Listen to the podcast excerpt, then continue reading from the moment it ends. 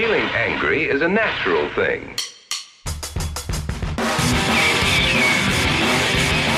Everyone gets angry now and then.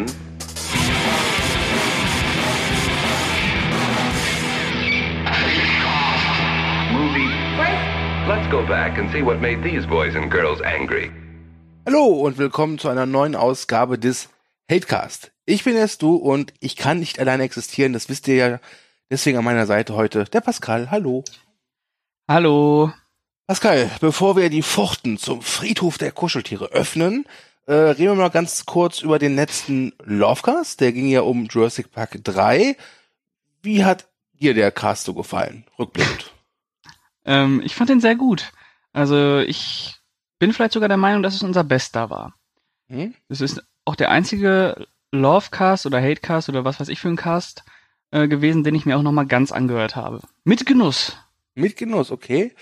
Äh, gut, ich habe dazu keine Meinung. Ich habe mir nämlich nicht nochmal angehört. Ich hatte keine Zeit. Nicht? Nein, ich wollte es eigentlich machen, aber ich äh, ich habe heute leider, äh, war ich mit der Nase in dem Buch drin. Mhm. Äh, aber das könnte vielleicht gleich noch hilfreich werden. Aber okay, mhm. ja, ähm, ihr habt aber auch den Lovecast gehört, dafür vielen Dank. Und ihr habt auch Kommentare dagelassen.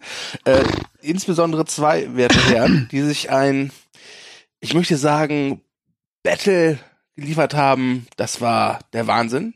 Dafür schon mal vielen Dank. Wir werden jetzt diese Kommentare vorlesen. Und ähm, weil ich älter bin, habe ich den kürzeren bekommen. Und es ist, und es ist von unserem mm. Lieblingsuser Inkorruptus. Und der schreibt, so, jetzt habe ich auch Jurassic Park drei nochmals angeschaut. Natürlich ist das ein guter B-Movie, aber es ist halt ein Rückschritt mit anschließender Enttäuschung, wenn aus einem perfekten Blockbuster als dritter Teil nur noch ein guter B-Movie bleibt. Ich denke, daher geht vor, vor allem der Gegenwind, den Jurassic Park drei immer bekam. Andererseits, wer erwartet eigentlich, dass die Filme besser werden oder gar die Magie des ersten Teils einfangen können? Größer, schneller, weiter war ja jetzt auch nicht die Lösung. Siehe Mutanten-Dino in Jurassic World. Schöne Ideen sind die Szenen mit dem klingelnden Telefon, im Raubsauriermagen und der Flugsaurierauftritt. Witzig ist dabei auch der Highkick, den Neil einem der Dinger verpasst, ohne Erfolg. Was mich an dem Film stört, dass mir außer Neil alle Figuren relativ egal sind. Tatsächlich rührt die Sympathie für die Familie nur daher, dass man sich wünscht, dass die Familie halt nicht zerrissen wird. Aber als interessante Person bleiben alle drei irgendwie blass. Genauso wie der Kollege von Neil. Neil und Goldblum funktionierten zusammen immer noch am besten. Ich würde mir für Jurassic Park wünschen, dass sie mal mehr auf die Karte der Unterwassersaurier setzen. Vorschlag für einen neuen Hatecast. Mich würde tatsächlich interessieren, was für Probleme Soli mit Matrix hat. Wohlgemerkt Teil eins. Hat er irgendwo mal gesagt oder geschrieben. Wertung sechs von zehn. Weiterer Vorschlag wäre Django Unchained, den ich einfach für maßlos überschätzt halte. Ansonsten fände ich ein Format, wo Soli und Stu auch mal vollkommen unterschiedlicher Meinung, Meinung haben. Auch sehr spannend. Fightcast? Ja, Inkorruptus. Also, wo fangen wir an? Erstens mal, Pascal und ich sind immer einer Meinung. Zweitens, es wird kein äh, Hatecast über Django Unchained und Matrix geben, denn Pascal mag die nicht, ich mag sie aber. Ja? Mhm. Und ähm, nur ein Fightcast. Wobei man ja auch sagen muss, die Wertung von Matrix, die ist, boah, die ist zehn Jahre, na, zehn Jahre nicht, aber die ist schon fünf, sechs, sieben Jahre her. Den muss ich mal wieder gucken. Mhm. Ich glaube nicht, dass der äh, mir nicht nicht gefallen würde. Was ich aber wird. mal interessant fände, mach doch gerne mal einen Hatecast über Django Unchained, aber dann nicht mit mir, sondern mit Inkorruptus. Ja, Inkorruptus. Meld dich bei mir. Also das ist ähm, ernst gemeint, lieber Inkorruptus. Ja. Wir können da gerne mal gucken, dass wir da irgendwas äh, dreichseln, weil dann habe ich mal eine Woche Urlaub. Finde ich auch geil. Ja, ja. Ähm, meld dich einfach mal. Ja.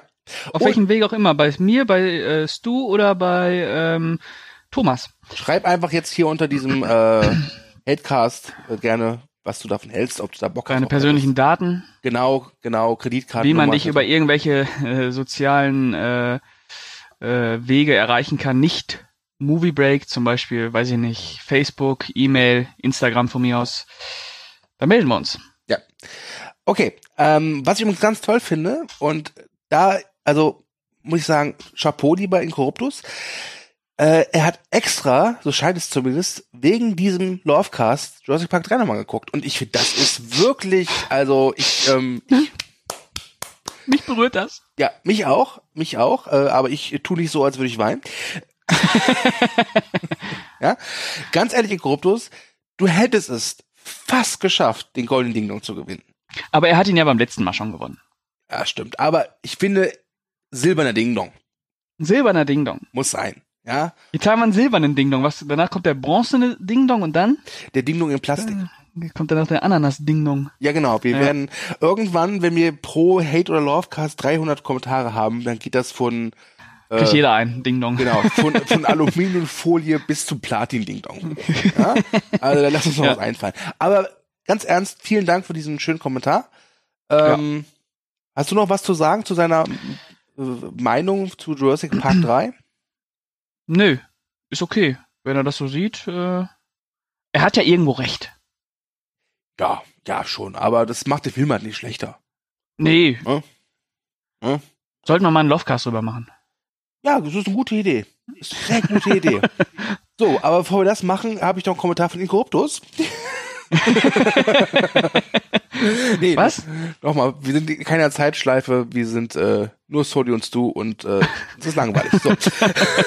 Danke nochmal, Inkorruptus, für diesen wunderschönen mhm. Kommentar. Ähm, und ich freue mich auf deine Antwort bezüglich unseres Vorschlags, dass du mit Pascal mal einen Hatecast machst. So, Pascal. Du hast Hat denn wirklich niemand anderes mehr kommentiert? Ja, nur wir und Thomas. Okay. Thomas hat natürlich das Alan-GIF gemacht, wie von mir prophezeit. Mm. Das, und ja. ähm, ich sehe, dass ähm, S B neunundzwanzig neunundzwanzig auch noch äh, sich kurz gemeldet hat mit einem bei Matrix wäre ich voll dabei, guter Vorschlag. Ja, S B neunundzwanzig neunundzwanzig, äh, melde dich bei mir. ähm, ja. Vielleicht kann man sich auch mal in einem Podcast über Matrix austauschen. Das wäre dann anders auf jeden Fall, den Film nochmal zu gucken. Ja. Ähm, Übrigens ja. äh, zum Vorschlag Fightcast. Mhm. Bin ich ja dafür... Warum eigentlich nur wir beide? Wir haben doch so eine schöne, breit gefächerte Movie Break-Redaktion. Vielleicht finden wir da ein paar Leute, die darauf Bock haben. Weil ich, ich streite mich nicht gern mit Pascal. Wir sind einfach, wir mögen uns zu sehr. Ja? Und wir haben halt, wir haben halt uns äh, vor der Hochzeit geschworen, wir gehen niemals im Streit ins Bett. Oh, weia. Ja. Ja. Gut. Hm? Gut. Äh, ich gehe jetzt auch ins Bett. Und hm. du, Pascal, kannst dann den Kommentar von Ding-Dong vorlesen. Ich komme dann oh, zurück, wenn du fertig bist. Ich muss jetzt mal einen Schluck trinken, oder? Ja. Sonst, äh, hm? Okay, also, unser Lieblings-User Ding-Dong. Derjenige, der dafür verantwortlich ist, dass wir den goldenen Ding-Dong verliehen haben, beweist nochmal, warum er dafür verantwortlich ist. Gut, ich fange mal an. Wann ich den Film das erste Mal gesehen habe, weiß ich schon gar nicht mehr. Ich vermute mal, ich war schon etwas, ich, oh, ich vermute mal, ich war ein schon etwas älterer Teenie, aber ich kann es echt nicht genau sagen. Was ich sagen kann ist, dass ich den Film bereits dreimal gesehen habe. Womöglich waren es sogar viermal. Dies liegt aber weniger daran, dass ich den Film sonderlich abfeiere, als vielmehr daran, dass ich einfach des Öfteren Bock auf Dinos habe, hatte und ansonsten nach Jurassic Park und Lost World bereits Schluss gewesen wäre. Da beißt man halt in den sauren Apfel und zieht sich notgedrungen auch diesen Streifen rein. Ich vermute jetzt einfach mal, dass man bereits jetzt erkennt, wie ich zu dem Film stehe. Für den Fall, dass nicht... Ich fand ihn schon immer extrem enttäuschend, gerade vor dem Hintergrund seiner Vorgänger. Gäbe es selbige nicht und es wäre ein Film für sich, so würde er vermutlich etwas besser wegkommen. Denn die ein oder andere starke Szene hat der Streifen schon. So resultiert ein Großteil meiner Verachtung für den Film auch eher aus den verschenkten Möglichkeiten und dem, was hätte sein können. Denn einzelne Dino-Szenen für sich betrachtet finde ich ziemlich geil.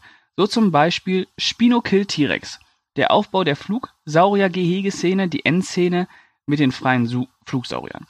Aber eine Handvoll geiler Szenen können halt den Rest auch nicht retten. Und so bekam er bei mir lediglich fünf Komma fünf Punkte. Und dies auch nur... weil ich seit jeher massiv Bock auf Dinos habe. Womöglich würde er bei einem erneuten Rewatch sogar sechs Punkte bekommen, gerade wenn man bedenkt, wie wenig, fast schon egal, ob gute oder schlechte Dino-Filme es überhaupt gibt und vor dem Hintergrund, wie enttäuschend Jurassic World bzw. Jurassic World zwei sein soll. ohne Dino Bonuspunkte wäre der wohl eher bei vier Punkten rum anzusiedeln. Was ich an dem Film am allerschlimmsten fand, ist dieser jämmerliche und zwanghafte Versuch, nicht gesagt zu sein. Ich bin einfach nicht und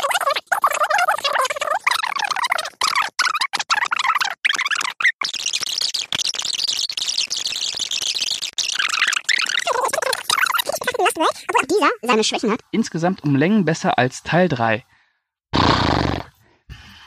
Ja, danke. Ähm, habe ich das verpasst? Ich war kurz weg. ja, äh, danke Ding-Dong und äh, danke Pascal, dass du dich darum gerissen hast, diesen monumentalen Kracher von Kommentar vorzulesen. Oh. ähm, und die dabei auch viel Zeit gelassen hast. Ähm, ja. Wenn ihr den Kommentar nochmal in voller Pracht lesen wollt, dann äh, guckt einfach mal unter den letzten Lovecast. Genau. ja, es tut leid, ich muss wieder wach werden.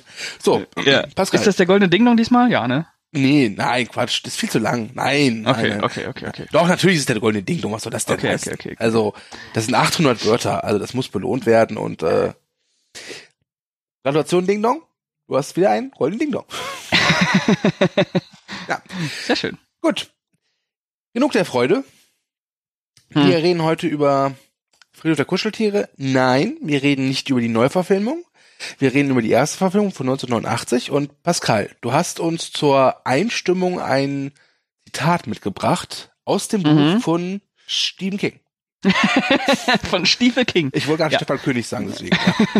ja, von Stephen King, genau. Das werde ich jetzt mal vorlesen, um schon mal so ein bisschen die äh, Weichen dafür zu stellen, in welche Stimmungsgefilde wir abtauchen werden gleich. schon wieder lesen, ich drehe durch hier. Gut. Die Ansicht, es gäbe irgendwelche Grenzen für das Grauen, das der, Fa- das der menschliche Geist zu erfassen vermag, ist vermutlich irrig. Im Gegenteil. Es sieht so aus, als stelle sich, wenn die Dunkelheit tiefer und tiefer wird, ein exponentieller Effekt ein. Die menschliche Erfahrung neigt, so ungern man es auch zugeben mag, in vieler Hinsicht zu der Vorstellung, dass, wenn der Albtraum schwarz genug ist, Grauen weiteres Grauen hervorbringt. Ein zufälliges Unglück weitere, oft vorsätzliche Unglücke, Unglücke zeugt, bis schließlich die Schwärze alles zudeckt. Und die erschreckendste Frage dürfte sein, wie viel Grauen der menschliche Geist zu ertragen vermag, ohne seine wache, offene, unnachgiebige Gesundheit einzubüßen.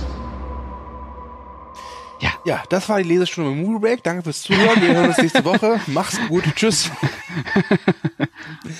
ja, vielen Dank. Ähm, fangen wir einfach mal an. Der Film Friedhof der Kuscheltiere aus dem Jahr neunundachtzig. Pascal, wann hast du ihn zum ersten Mal gesehen und wie wirkte er damals auf dich? Ja, da muss ich mal kurz nachrechnen mal wieder. Da war ich, glaube ich, vierzehn, fünfzehn und war damals mit meiner Oma im Karstadt einkaufen. Und dann die Friedhof der Kuscheltiere im Karstadt? Nein, äh, der Film wurde zweitausenddrei äh, vom Index genommen. Ja. Äh, das passt zwar nicht ganz, vielleicht war ich auch erst dreizehn oder war ich, nee, da müsste ich zwölf gewesen. Auf jeden Fall so um den Dreh. Und jedenfalls lag er dann äh, zum ersten Mal ungeschnitten Ähm, im Karstadt rum und äh, da meine Oma sich äh, nicht sonderlich dafür interessiert hat, was hinten für eine Altersfreigabe drauf stand, äh, hat sie mir den gekauft. Und dann habe ich ihn mir angeschaut und ich dachte mir, was für ein geiler Film. das ist der Horror schlechthin. Jetzt bin ich ein Mann. ja, ja, ja, ja. Ja, genau. Ich habe den Film, ich war jünger als du, als ich ihn gesehen habe. Das war bei uns äh, in der Schule, das war so Anfang fünfte, sechste Klasse, wo man halt so hinterher war, hinter den bösen Filmen und der war halt damals, wie gesagt, indiziert. Mittlerweile ist der Film ja uncut ab sechzehn, glaube ich, mhm. Neuverfilmung. Und ich habe ähm, den durch Zufall beim Freund gesehen, der war auf einer Videokassette drauf. Äh, zuerst lief äh, diese Astrid Lindgren-Verfilmung mit Christian Bale, Mio, mein Mio und danach halt Friedhof der Kuscheltiere und ich weiß nicht mehr genau, welche Fassung. Kann sein, dass es durchaus die geschnittene Fassung war. Aber sie reichte aus, um mir Unbehagen zu bereiten.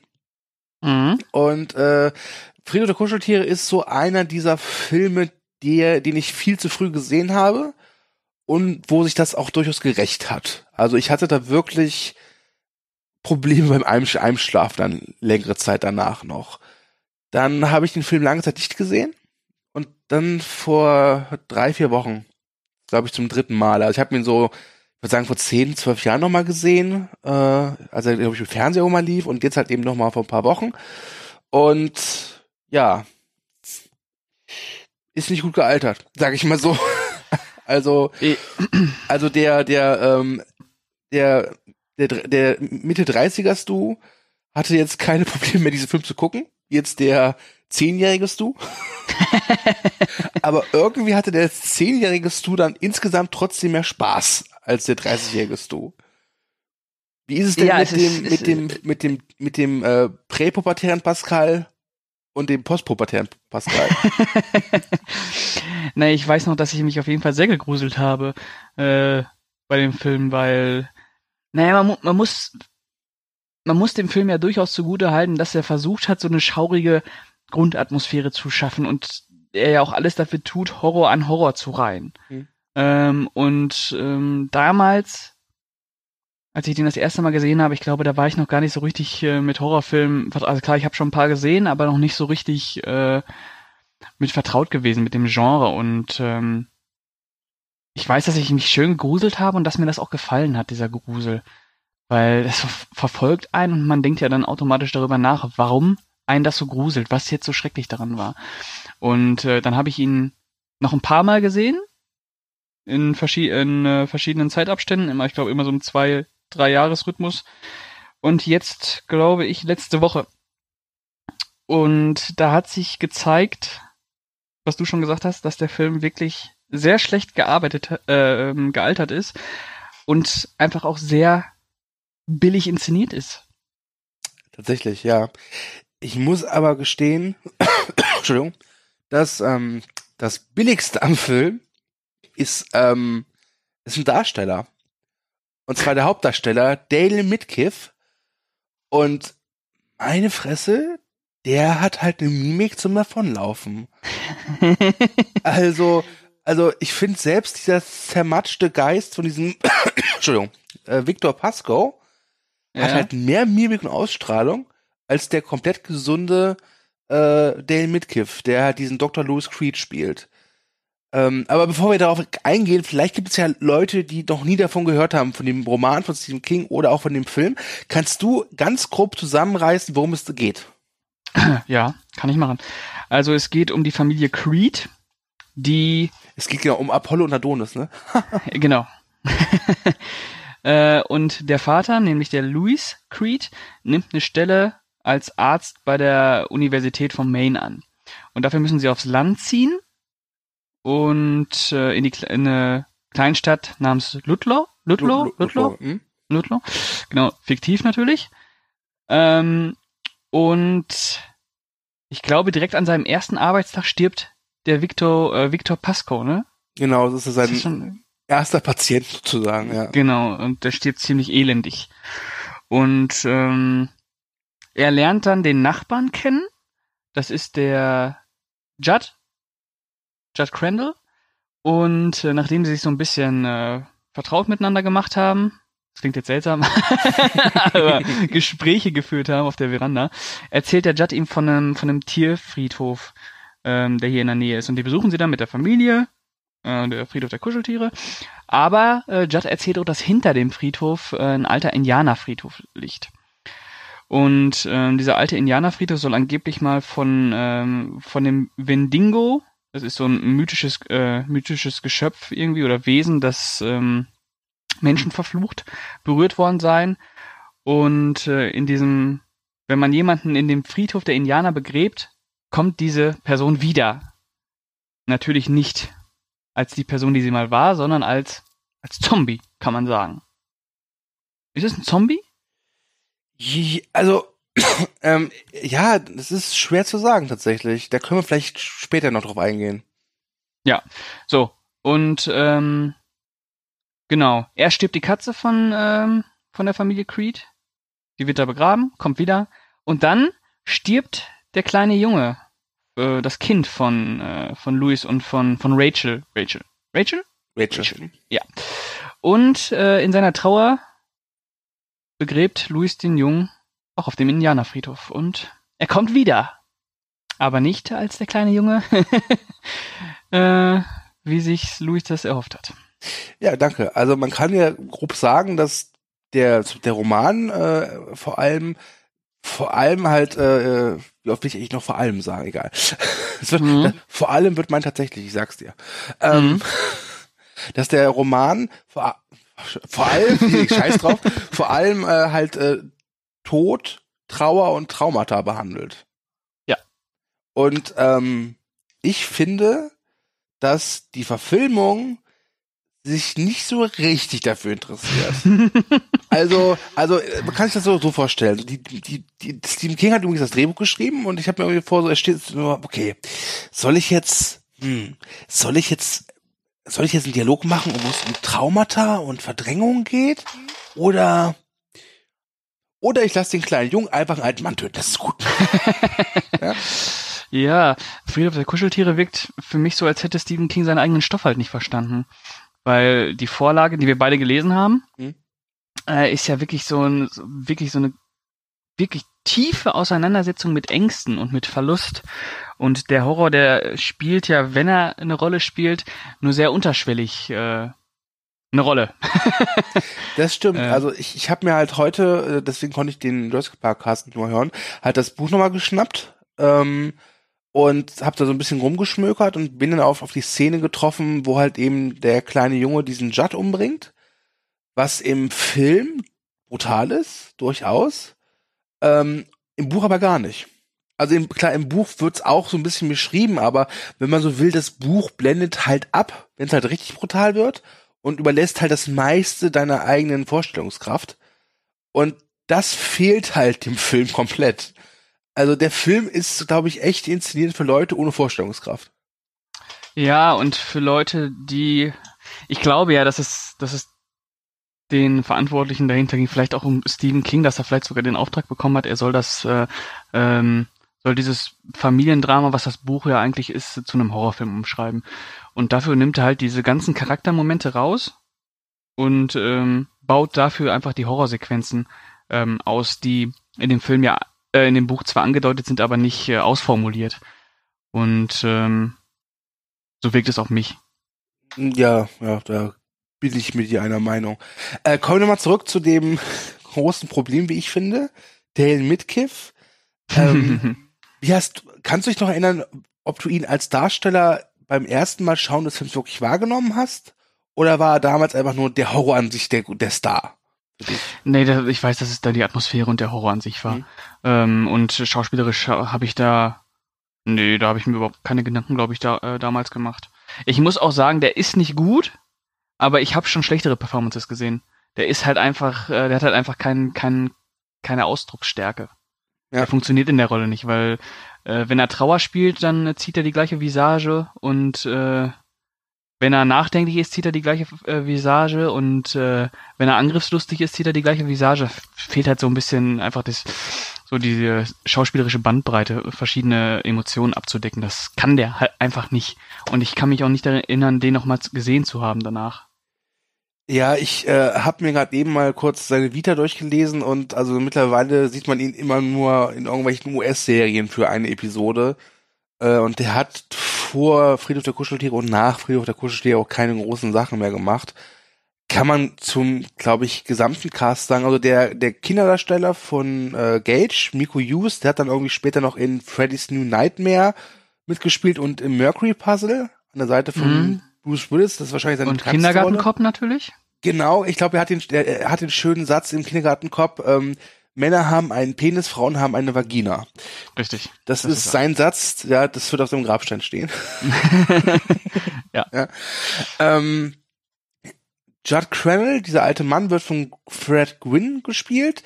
Muss ich gestehen, freut mich, weil Fred Gwynn hat oder wurde bekannt durch die Rolle des Herman Munster in Die Munsters. Das ist so eine alte schwarz-weiß Comedy-Serie, die so sich um diese klassischen Monster-Universal-Horrorfilme so ein bisschen lustig macht. Das ist eine sehr schöne Serie, kann man sich gerne mal angucken. Und er ist auch definitiv der Beste. Genau, genau. Er hat er er, er hat so diesen großväterlichen Charme. Ja. Also wenn er halt stirbt, dann ist es auch echt echt schade drum. Ja. Ne? Und die Mutter Rachel ähm. wird gespielt von Denise Crosby, die kennen einige vielleicht noch aus Star Trek: Next Generation, da spielt sie irgendwie, was, keine Ahnung, ich kenne mich aber nicht aus. Hm. Also der Film hat keine Stars. Mhm. Ne? Aber trotz allem hat, hat es die Regisseurin Mary Lambert äh, geschafft, dass es zumindest so ein paar ikonische Einstellungen und Szenen gibt, die heute auch immer wieder, ja nicht rezitiert werden, aber es gibt halt so Szenen wie zum Beispiel die, die, die Katze, diese graue Katze, die auf diesem Grabstein sitzt und du weißt sofort, Friedhof der Kuscheltiere. Ja. Ja. Ne? Das haben sie schon geschafft. Ohnehin hat er sehr, äh, ich habe das Gefühl, dass er sehr dieses Katzenbild in Horrorfilmen geprägt hat. Da wird es wahrscheinlich auch schon vorher irgendwas gegeben haben, was äh, da Vorarbeit geleistet ist, aber wenn du eine Katze siehst, dann denkst du auch, Friedhof der Kuscheltiere. Äh, ja, oder oh, Katze schmusen. Oh. Nee, eine böse Katze halt. Ja, ja, also ich, ich kenne keine bösen Katzen. äh, ich kenne nur freundliche Muschis. Sehr gut. Ja.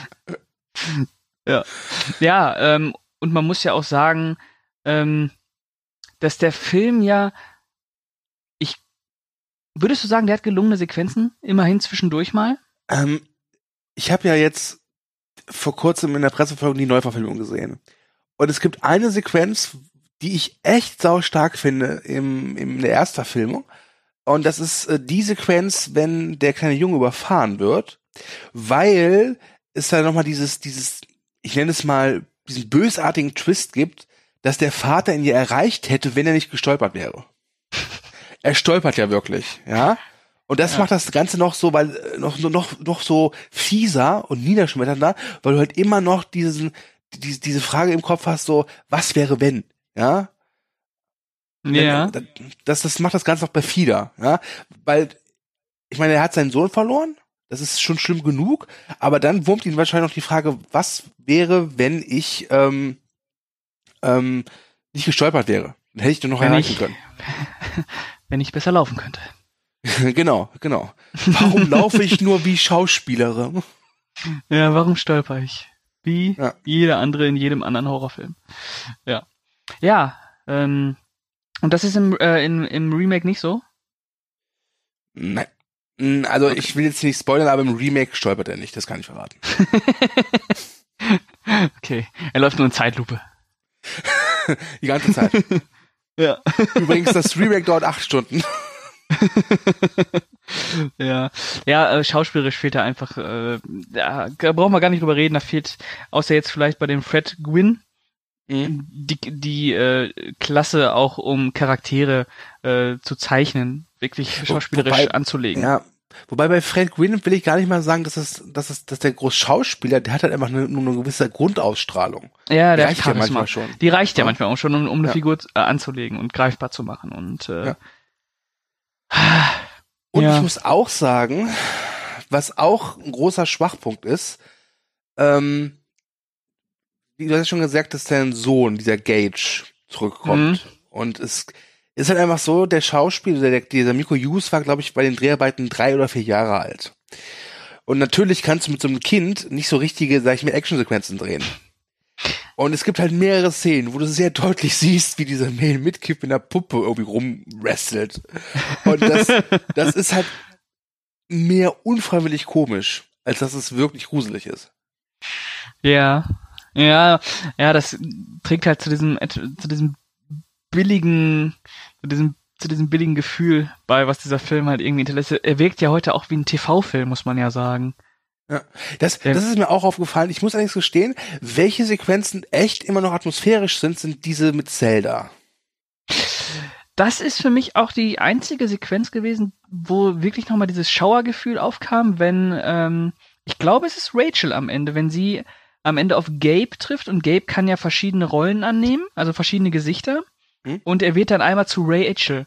Und äh, Rachel steht dann in diesem Zimmer von, äh, im Schlafzimmer von, von Judd und kommt dann so auf, ähm, auf, also, also Zelda steht dann im Schlafzimmer von Judd und kommt dann auf Rachel zugelaufen. Das war so eine Szene, ah, die war echt, die war schaurig.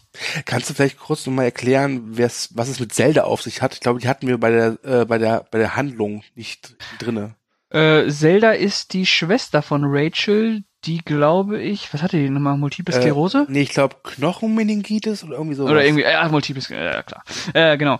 Und ähm, Die Familie von Rachel und besonders Rachel haben wohl in der Kinder- und Jugendzeit sehr darunter gelitten, weil Zelda natürlich ähm, große Schmerzen hatte und äh, pflegebedürftig war. Und seitdem sie gestorben ist, verfolgt sie Rachel. Weil Rachel sagt ja auch, dass sie, als Zelda dann endlich gestorben ist, hat sie geweint, aber nicht aus Trauer, sondern aus Freude, dass es endlich vorbei war. Mhm. Und der besondere Kniff ist ja, dass Zelda im Film von einem Mann gespielt wird. Ja. Und die ist halt echt creepy as fuck, ganz ehrlich. Ja, ja, ja, ja. Also das ist das Gruseligste am, am ganzen Film. Ähm, und das sind auch wirklich schöne Sequenzen. Ich finde nur, dass sie immer so ein bisschen wie so, ein, so eine Extra-Episode sind, die sie in den Film reingeschnitten haben. Ja, das ist halt so ein Nebenstrang, ne, der eigentlich überhaupt keine Bedeutung hat. Also im Buch natürlich total, aber im, im Film ist das eigentlich vollkommen belanglos. Das äh, ist auch so ein Ding, wo du merkst, dass reingeschrieben wurde, damit man nochmal so, so einen so Horror-Effekt nochmal äh, aufbauen kann. Ja. Wobei das natürlich dann, obwohl es der Handlung eigentlich nichts äh, beiträgt, schon zu den stärksten Szenen des Films gehört, die Zelda-Momente, ne? Oder wahrscheinlich sogar die stärksten sind.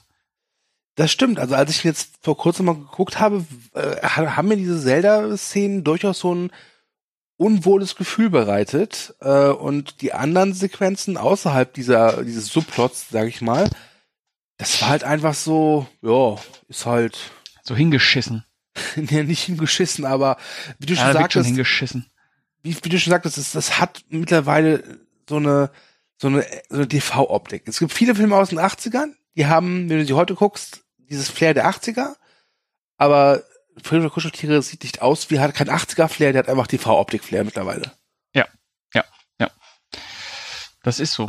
Ja, und so wird es immer bleiben, liebe Leute. Ja, es wird wahrscheinlich immer noch schlimmer, immer schlimmer. Wenn wir den in zwanzig Jahren nochmal gucken, dann denken wir uns, boah, wie sieht ja. das denn aus? Ja, aber noch schlimmer als ist es ja, dass es einen zweiten Teil gibt. Mit Edward Furlong und Anthony Edwards, auch von Mary Lambert. Und Clancy äh, Brown. Genau, Clancy. Clancy Brown. Ähm, aber über den müssen wir ja nicht reden, weil wir ja schon nur über Filme reden wollen beim Hatecast, die im Allgemeinen immer als gut gelten, wo wir aber sagen... Ich habe nee, ihn auch leider noch nicht gesehen. Ach so, gut, dann tu, tu es nicht. Ja. Weil, weil das ist wirklich so ein Film, wo sie halt einfach nur drauf verpicht sind, komm, lass mal jetzt Gewalt zeigen. Mhm. Ja. Geil. Findest du auch, dass der, dass der Friedhof Kuscheltiere, also die, der alte Film, die Gewalt auch ein bisschen zu sehr zelebriert? Oder so, so, sich so ein bisschen zu sehr... Naja, sie ist selbstzweckhaft, ne? Genau, das Wort, das Wort, das Wort habe ich gesucht. Danke. Ja, sie ist sehr selbstzweckhaft. Also du musst die Gewalt nicht zeigen. Das ist ja auch die Stärke des Buches, dass vieles äh, im Kopf des Zuschauers funktioniert einfach. Man muss nicht ähm, beschreiben, wie, was weiß ich, wie eine Achillessehne durchtrennt wird oder sonst irgendwas. Ähm, der Film, der weidet sich ja da teilweise schon sehr dran. Also der sucht ja schon irgendwie Möglichkeiten, den Zuschauer so zu schockieren.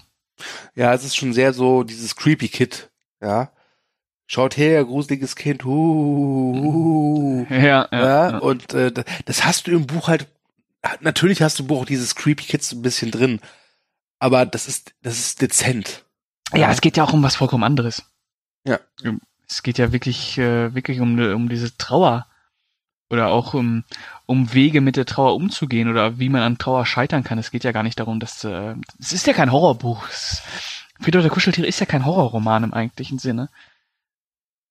Das stimmt. Und vielleicht müsste man da auch mal einen Regisseur finden, der Friedhof der Kuscheltiere umsetzt, der nicht aus dem Horrorbereich kommt. Das, das ist, das ist, das ist interessant tatsächlich. Das würde ja. mir gefallen. Ja, weil der Horror halt echt, der spielt ja, das ist ja Familienhorror eigentlich. Das ist ja, das ist ja ein äh, Psycho-Horror und keine, kein so plakativer Horror, der die ganzen Schockeffekte äh, und was weiß ich, was alles damit zusammenhängt, vom Blut und Jumpscares und was weiß ich, so in den Vordergrund drängt und die Geschichte damit eigentlich total ähm, darauf reduziert. Ähm, deswegen habe ich mir gedacht, ah, das wäre mal schön gewesen, wenn sie da vielleicht äh, Regisseure gefunden hätten, die nicht aus dem Horrorbereich kommen und nicht da so also rangehen, dass es ein Horrorfilm sein muss. Ja, ähm, ich hatte, als du es gesagt hast, fiel mir sofort ein, wie, wie wäre es gewesen, wenn sie diesen Adrian Lyne genommen hätten, der Jacob's Ladder gemacht hat. Okay, wie kommst du auf den? Ja, einfach weil Jacob's Ladder ist ja auch durchaus eine Art Horrorfilm, aber der hat ja auch eine sehr, sehr schöne Tiefe. Mhm. Deswegen, das ja. war einfach nur der erste Name, der jetzt mir so eingefallen ist. Ich könnte auch noch andere Namen sagen. Äh, wie wär's ja. mit Michael Bay? Oh. Uwe Boll? Mhm. Tim Burton? Tim Burton? Äh, wieso Tim Burton? Tim Burton wäre wär eine gute Sache gewesen. Ja, ja. Ja. Mit Johnny Depp als Katze. Tim Burton hätte mir gefallen. Der alte Tim Burton hätte mir gefallen. Ja, oder halt, ja. Oder halt Tim Burton mal für ein Budget von zwanzig Millionen einfach machen lassen. Ang Lee? Ja, toll. Ja, apropos Budget, der Film war aber damals echt ein Erfolg, ne? Obwohl er R-rated war. Ja. Der hat, äh, ich Ich bin mir gerade unsicher, wie viel eingespielt hat. Ich muss gerade hier an Ding-Dongs Kommentar vorbei scrollen, deswegen brauche ich noch ein bisschen Zeit. äh, also ich habe jetzt keine genauen Zahlen, aber er war neunundachtzig auf Platz dreiundzwanzig der erfolgreichsten Filme in, in, in den U S A und das im R-rated. Und er war erfolgreicher als äh, Black Rain, The Abyss von James Cameron und er war erfolgreicher, jetzt halte ich fest, als Roadhouse. Oh, Roadhouse. Oh ja, Roadhouse. Verdammt nochmal. Ja, also ich ich äh, ich mag den sehr gerne. Ähm, ich äh, würde auch sagen, dass das auf jeden Fall ein hundertprozentiger Kultfilm ist. Das ist wahrscheinlich sogar schon ein Klassiker seines Genres, der erste Friedhof der Kuscheltiere. Ähm, Aber es es gibt ja so so Kultfilme, Klassiker, die diesen Ruf auch verdient haben, weil sie ja. ja wirklich weil sie ja wirklich was gemacht haben, was damals außergewöhnlich war. Zum Beispiel Blues Brothers, ja, ja. oder Rocky Horror Picture Show. Aber ich finde dabei Friedhof der Kuscheltiere nichts Außergewöhnliches. Schon zur damaligen Zeit nicht. Ja, ich glaube auch, dass der Horror, äh, dass der Kult, der den Friedhof der Kuscheltiere etabliert hat, eher aus einem äh, jugendlichen Publikum hervorgeht einfach, ne? Ähm, ein Publikum, was äh, sich damals äh, an der Gewalt ergötzt hat, an Zelda ergötzt hat und das halt dann total hochgejazzt hat. Bis heute. Friedhof der Kuscheltiere kennt man einfach. Es ist auf jeden Fall ein sehr ikonischer Titel. Das sowieso. Ja. Friedhof der Kuscheltiere. Super. Also im Original Pet Cemetery. Ne? Ja. Ist der Cemetery falsch geschrieben, absichtlich? Ja. Und aber Friedhof der Kuscheltiere ist ein grandioser Titel. Das stimmt, ja. Oh, und was, was dem Film auch geholfen hat, ist, dass die Ramones einen Titelsong gemacht haben, der auch sehr bekannt ja. ist. Ne? Und auch ziemlich geil ist. Das stimmt, das stimmt, ja. Das, das hatte was. Ja.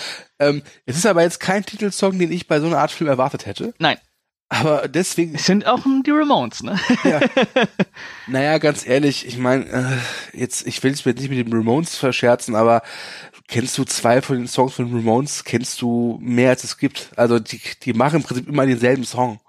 Ja, ja, äh, aber... Sind, sind halt wie Modern Talking nur cool. Also, oh! Das war jetzt zu, das war zu hart, okay. Tut mir leid.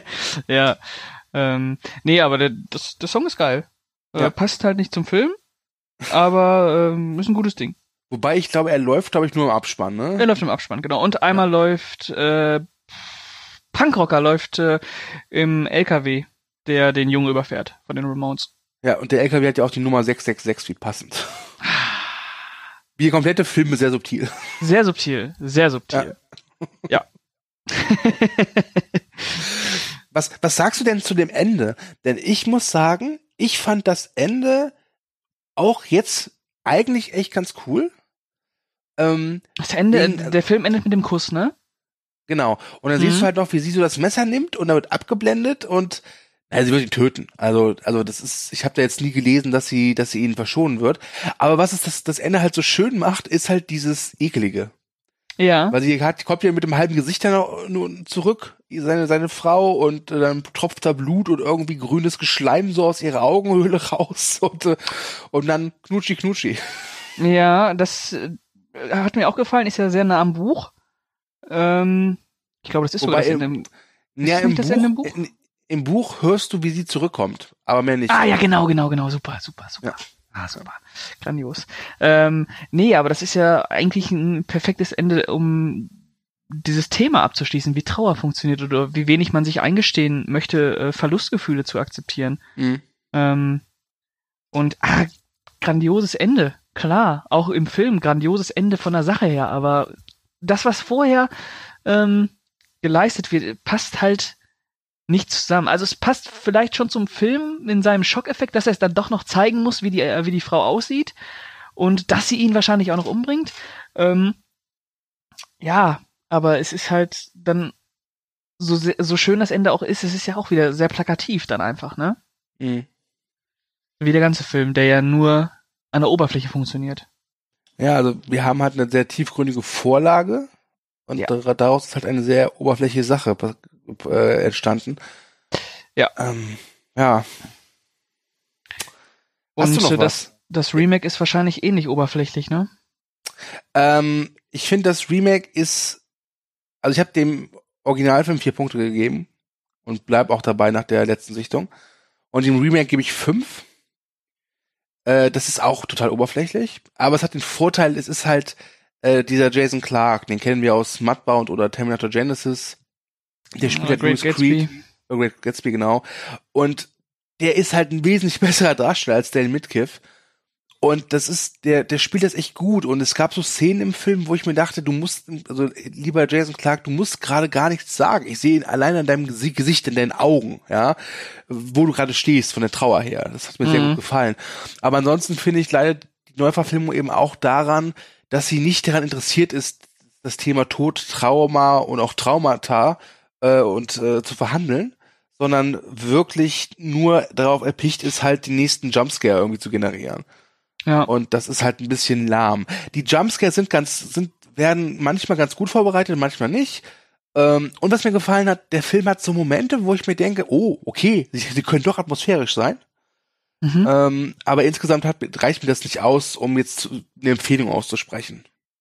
Ja. Aber er ist, er ist die bessere Verfilmung des Buches, würde ich sagen, das schon.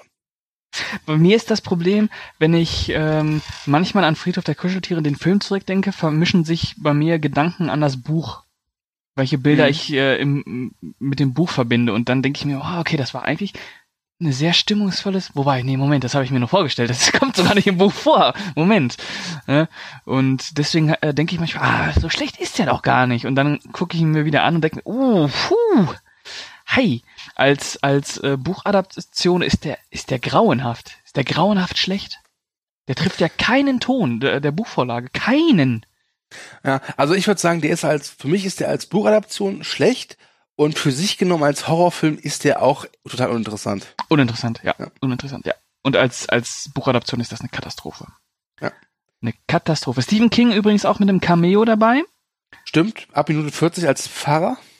Als Pfarrer, genau. Ähm, der Ramones-Song wurde für eine Goldene Himbeere nominiert. Mhm. Warum auch immer. Was sagt Wikipedia? Was sagt Wikipedia oder sonst noch? Muss ich mal gucken. Moment. Was sagt denn Wikipedia noch so? Äh, ja. George A. Romero sollte den eigentlich inszenieren. Ja, der hat aber dann Stark gemacht. Ja, der ja auch, der sehr gut ist. Hast du sonst noch irgendwas zu Friedhof der Kuscheltiere, was nicht in Wikipedia ist? Ich glaube nicht. Okay. Wollen wir dann den Schlussstrich ziehen? Wollen wir einen Schluss, Schluss, bah, Schluss, Schuss, Schuss, Schuss, Schuss, Schuss. Ich wollte Schuss. Nur mal gerade gucken, was für eine Durchschnittswertung äh, Friedhof der Kuscheltiere eigentlich hat. Beim Movie Break. Und zwar sechs Komma vier und eine Kritik von sechs Komma fünf. Hm, ja. Ähm, Vielleicht auch nochmal den Hinweis, dass du auch eine Kritik bei Movie Break zum Buch gemacht hast. Ja, äh, findet sich bei Buchclub. Ja, werden wir entsprechend verlinken. Ja. Gut, dann würde ich sagen, sagen wir Adieu. Adieu. Ich, du, darfst, du darfst gleich alleine Adieu sagen. äh, danke fürs Zuhören, kommentiert fleißig. Ihr, ihr, ihr wisst, wir, eure Kommentare sind, werden von uns gehört und teilweise vorgelesen. Ähm, wir, es gibt eine Neuerung tatsächlich, das ganz vergessen. Und zwar, ich werde ab jetzt nicht mehr unter diesen Trash, äh, Quatsch, Trash, Love und Hatecast schreiben, welche Ausgaben es gibt. Geht einfach äh, auf die Special-Seite von Movie Break und oben rechts könnt ihr dann auswählen, welche Specials ihr genau sucht. Und da könnt ihr jetzt Podcasts auswählen. Und dann findet ihr alle Podcasts, die wir bislang gemacht haben, äh, auf einen Blick. Mittlerweile sind es dreiundvierzig, wobei drei könnt ihr nicht sehen, weil die sind in Adventskalendern versteckt. Aber wie gesagt, äh, ab jetzt werde ich nicht mehr auflisten, welche Trash, ach, schon wieder Trash-Lovecast es gibt. Ähm, aber jetzt gibt es diesen anderen Weg. Ich hoffe, das äh, gefällt euch. Ansonsten nochmals danke fürs Zuhören, kommentiert fleißig, ich sage jetzt auch schon zum dritten Mal und äh, wünsche euch noch eine schöne Zeit. Bis zum nächsten Mal. Tschüss. Jo, ähm, ich sage auch mal Tschüss. Bis zum nächsten Mal.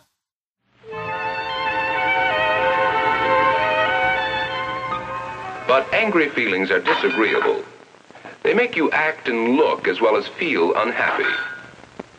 You see, the important thing is to let out our anger in some active way, by running, or jumping, or hitting the punching bag.